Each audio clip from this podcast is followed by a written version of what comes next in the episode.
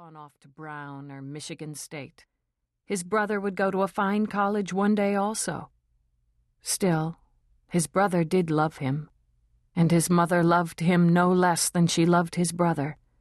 His mother thought he would come out of the ways he had never expected to go. The young man sometimes believed this too. His thinking of it was interrupted when Ernesto said something conspiratorial to Carlo about offering a puff of their smoke to the owner of Bonita. This amused Carlo so much that he deliberately fell over on his back, laughing as only a servile man can, like a dog performing for its master. Carlo was stupid, which the young man did not believe made him any less dangerous than Ernesto.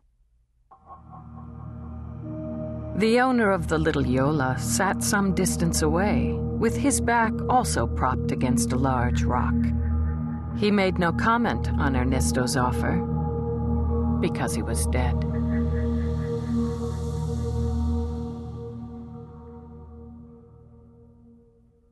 Like a rare heron displaced from her environment, Olivia Montefalco high stepped regally into the heat and blare of O'Hare International Airport.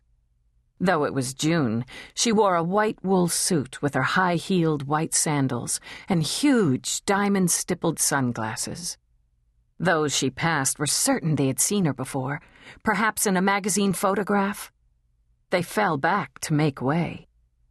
Oblivious to the stares from fellow travelers and haggard morning smokers, Olivia stood on her toes and scanned the ranks of limousines, SUVs, and police cars. Where was that huge thing Tracy drove? The last time she'd seen it, it had been filled to exhaustion by Cammy and about a dozen of her soccer mates, all chittering and smelling of sweaty socks. Olivia was amazed that Tracy could work full time and cook for Jim and visit her parents and send letters and coach soccer as well. Perhaps now that Cammy was grown, she had a different car. Two skycaps trailed behind Olivia, like yoked oxen straining to push the teetering towers of Olivia's turquoise Henk van de Mene luggage. Olivia had shipped most of her belongings, but the bits and essentials that comforted her after twenty years in Italy came with her, in fourteen matching pieces. Olivia bit her lip a gesture that, when she was married to Franco, guaranteed jewelry within days, and wondered if Tracy had forgotten her. Olivia hadn't written for months and months, not since Tracy's flurry of phone calls and offerings of help during Franco's illness. She didn't wonder if being left at the airport would serve her right. That was the kind of pondering that Olivia censored. With a sure hand and her cousin Janice riding shotgun, Tracy piloted her huge van around the arrivals tier. There she is! There's Olivia! Behind that weird luggage. Holly Solveig shrieked from the back seat. Wonder how much extra that cost. I've never seen someone with so much baggage. We already knew that, Janice said dryly. Tracy remonstrated softly. Jan, Halls, come on. If it is Olivia, it's Olivia. You knew she was wealthy. Olivia had returned to the United States only twice in 20 years once for her brother's wedding, once for her father's funeral. Each time Holly and Tracy had come to fetch her had been the same. Olivia changed her entire appearance the way other women change the color of their nail polish.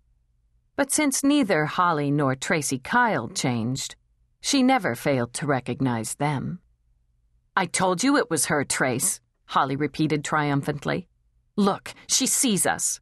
She's giving the godmother wave. Tracy glanced back, nearly colliding with a sob.